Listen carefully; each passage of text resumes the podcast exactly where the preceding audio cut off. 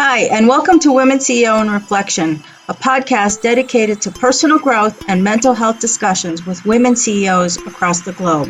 It's here where inspired women get candid about what drives them to succeed and the personal challenges they've encountered on their path to success. So, if you're a woman on a mission, this is the podcast you don't want to miss. So, sit back, relax, and let's get candid. Hi, and welcome to Women CEO in Reflection. I'm Marisa Jones, and I'm joined by my co host, Neil Haley. Today, we have an inspirational leader whose focus is to help others be successful through education. Dr. Barbara Kurshan serves as Senior Innovation Advisor at the Graduate School of Education at Penn. She is the author of several books, with her most recent one, InnovateHERs Why Purpose Driven Entrepreneurial Women Rise to the Top, is now available on Amazon. Welcome, Dr. Kurshan. Thank you. Thank you for having me. Thank you. Um, so the uh, the education space is a really interesting industry, and it's changed so much over the years. Why don't you talk about your journey and how you got into how, how you got into alignment with the education space, and what keeps you uh, there? What's the driving factor? Well, clearly, I've been in this field for a long time and I've come at it from what I call the ecosystem of innovation. I've been a teacher, I've been a professor, I've been an investment banker, I've been a researcher, and I've been an entrepreneur and a funder. So I wanted to look at education in the broader sense about what, why women rise to the top. And then I began to look at the education space and decided that it's really broader than the education space. It's a purpose driven space. So we're looking at the women in, and all entrepreneurs, but in particular in this book, my research is around women entrepreneurs. And we're looking at them in area, areas that have purpose and mission, such as education, social justice, healthcare, um, in any areas that we know are making a difference. And that seemed to resonate quite uh, with all the women in the book. But more importantly, it sort of matched the research I had been doing for 10 years at Penn about entrepreneurial mindset and entrepreneurs. So that's how I got there. Wow, and that's that's the the journey for sure. That journey and excitement because that's what drives you each and every day. What is one thing you do to maintain a balanced mental health? What would you say? Great question. Um, I find, first of all, I have been in the past a workaholic, but now I've become a real advocate for mindfulness. And during COVID and during many of the other journeys I've taken, I've watched people talk about it, and I thought, oh, I can't do that. I can't can't do yoga because I can't get you know not, not have things go through my mind. I can't do you know mindfulness. But I did take several classes o- over the last couple years, and now I find myself using that practice to balance what's important. And I think the one thing I've learned is that you can't sweat the small stuff and only do what you can manage or control yourself. You can't worry about the others. You can be empathetic towards the others, things that come across your desk, but that shouldn't be what you worry about. So that's helped. That's great. Uh, for successful women, there's a lot of workaholics uh, there. I was one myself. Uh, I find it once I started turning to mindfulness, it was very, um, it's now harder to multitask, but I find I get a lot more done and because it is more purpose driven uh, right. in the task that I'm doing. Mm-hmm. So um, the the education space has changed so much over the years how do you keep up with you know first it was years ago it was just in the classroom right now it's online and there's all these different platforms what are the uh, consistent values that you think about when it comes to education to ensure that each program is successful or what you're trying to deliver to the students are successful well that was the purpose of writing the book i wanted to find out what women did and well, we looked at all men. And I started doing my research 10 years ago on entrepreneurial mindset. And when I then began to sort of dissect the data and wrote traditional academic articles, I began to see four themes that ran through that we found that women in the purpose driven spaces have have come to the front have brought these up for why they're successful. And there's three of them are quite interesting and one was a surprise. The first was that women while all entrepreneurs are risk takers, women are much more thoughtful risk takers. They do explore the data more carefully, they consult with experts, but they make decisions. They're not it's not holding it up. They just go about risk differently. The second thing we learned was that while women have a significant self confidence, again, as all entrepreneurs do, they had often felt like they were an imposter, that they shouldn't have been the one at the table, and how they addressed that contributed to their success. They all knew it was there. They all had to remind themselves, probably through mindfulness, that they were, they did deserve to be at the table. They were the most qualified at the room and they were the leader. Um, and all, all the women we interviewed in the book mentioned this. The third was the fact that women are clearly more empathetic than men. But what came out of that um, is three interesting factors. One, they were more collaborative in their teams. So they engaged in a more consensus collaborative environment, but they still made strong decisions. The second thing was that their teams stayed with them longer for that reason. Many of the people we interviewed had the same leadership and C suite teams since a long time, since the beginning of their com- companies. And the third thing we found out was that they talked about this often that they were able to fire ease more effectively because they went into the firing process or it, or the letting go process in a way that addressed the person's needs, not their needs as the company. So if you've ever been fired by a woman or a man, you'll notice the difference. But women will always say, you know, this isn't the right fit for you. Let me help you explore what may work for you and why we don't think it's the right fit and how you can improve.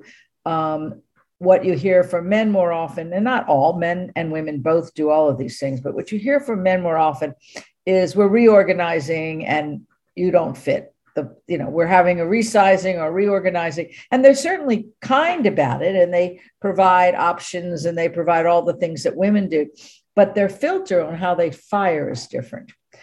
And um, the last thing that was the surprise was while women in purpose driven organizations were always um, that they always had this identified with the need to achieve. They had grown up often as the first child in the family, or that the leader in the school, or they always were the, was the one picked to be in charge. They actually, even in doing that, they never identified that in our self assessments that we gave as one of their strengths. They need it, they had it, they identified it as an attribute, as their mindset, but it was never one of the things they picked as their as their strengths. They picked passion and they picked risk taking and they picked the ability to be to need you know to achieve, but they um, but not need to achieve as a uh, Dr. Kurshan. It's interesting to hear about all these things because what it surprises me is that you know women CEOs have a the different mindset yet achieve the same result now who based on your experience in business who would be better to work with? I'm going to put this out there because you never know because for yourself no, you actually, they don't they don't achieve the same results. Women entrepreneurs return more money to investors. They are more likely as i said to um, for their company to stay around because when they do pivot they don't pick to to fail. They actually work more effectively in making pivots. So while they achieve in the end the result, a successful company, as you suggested, um, they actually have higher numbers in terms of what they return to investors, the number of their customers, loyalty, and things like that. You don't often see that because you have to look at the data and know that women get significantly less investment. So that's not the, the oh, statistic yeah. normally look at and that's because again responsibility is more important to them in certain ways based on makeup and ultimately uh, less of a risk takers but yet when they're risk takers they risk for reward with positive risks instead of negative risks saying oh you know what? I'm just going to throw it all out there and whatever happens happens. And it, it's right. and that ends up running out. A lot of people get money right? And then they never are a profitable business because still, well, I call those the serial entrepreneurs. And by the way, there's women in this, but more men too.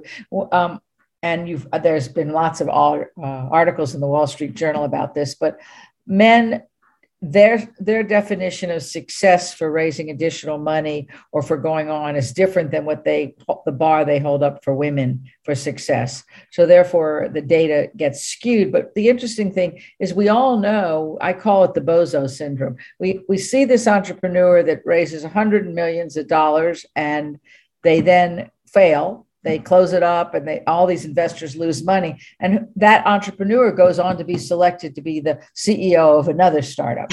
Why i haven't figured that out yet but i call it the bozo syndrome. Okay i see you, you coined that phrase i hope. No i didn't. It was the wall street journal. You, you, you, need to coin yeah, okay okay. Well you can at least quote it again.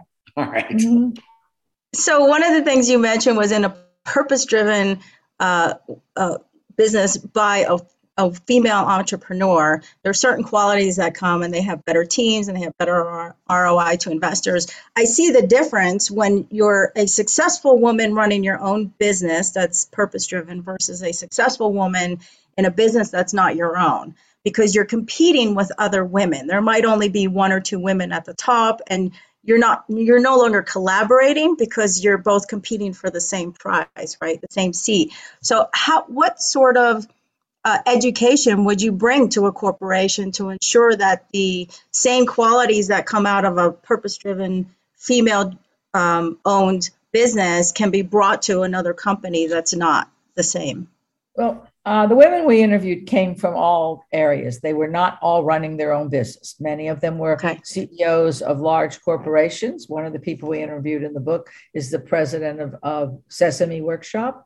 One of the people we interviewed was the chief of protocol for the prime minister at, in Canada for Trudeau.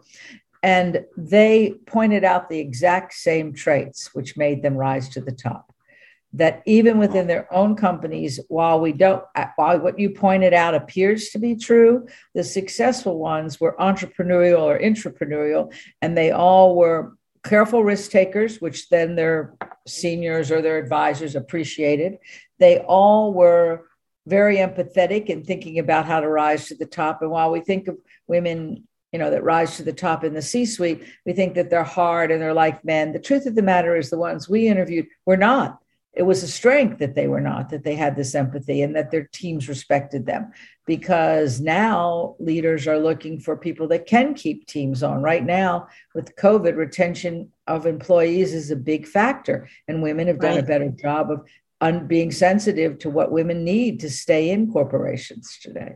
It's, it's just an interesting thing of how we have to have a mindset to understand uh, these these components and definitely pick up her book. But go ahead with your last question. We'd love people to, to buy the book. It's on Amazon, as you said, and we have a website where people can share their own stories, www.innovatehers.org. So please, and I'd love to be on your show. Thank you, Barbara. One more Excellent. question. Will, to... what's, great, what's, great, is it's syndicated on my show too. But yes, I'd love okay. to have you. Yes. He's sharing his network with with this show. Um, one more question. So for for women who are aspiring uh, leaders of their own purpose-driven organizations, work for one, how would you? Um, what advice would you give them to bring in more programs and education on how to be that successful and how to bring those feminine qualities to uh, to their teams? I think they need to explore the entrepreneurial mindset of their teams, whether they're men or women, and they have to understand that.